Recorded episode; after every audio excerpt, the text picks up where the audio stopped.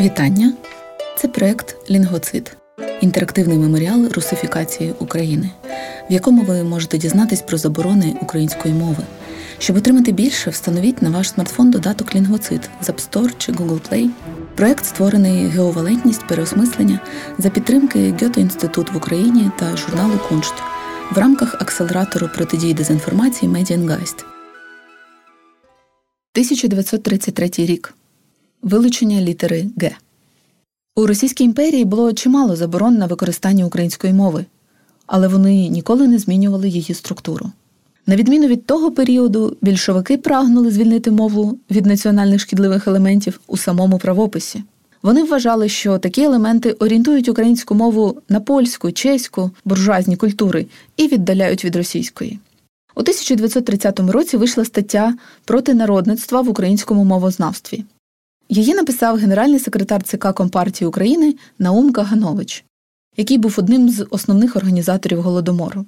Він назвав літеру Г недолугим новотвором останніх років, що штучно застосовувалося лише у десятці слів і може затримати розвиток сучасної мови і нової радянської України. Байдуже, що літеру Г вживали ще в Пересопницькому Євангелії XVI століття. Класичні методи мовознавства були тавровані як буржуазні і контрреволюційні.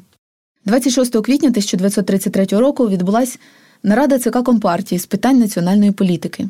Її члени вирішили переглянути українську термінологію і припинити видавати всі словники, уніфікувати радянську технічну термінологію з українською, провести чистку серед мовознавців і знешкодити буржуазно-націоналістичні елементи, і переглянути український правопис. Новий правопис видали вже за тиждень після наради, 3 травня. Хто саме переглядав, невідомо. Загального обговорення не було. Згідно з ним, літеру Г вилучили забетки. Запозичені слова виправили за російським зірцем. Норми російського правопису були поширені навіть на слова, які досі мали форму відмінну від російської.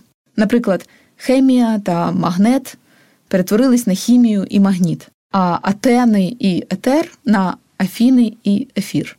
Скоротили форми давального і місцевого відмінків. Замість дідові лишили тільки діду, хлібові, хлібу тощо. Скасували форму числа двоїна. До кінця місяця газети та інші видання перевели на новий правопис ще до його затвердження і публікації. Літера Г повернулася до української абетки лише 14 листопада 1989 року. Дізнатись більше про проекти його творців, а також встановити додаток з описами і маршрутами ви можете на сайті Linguicide in UA.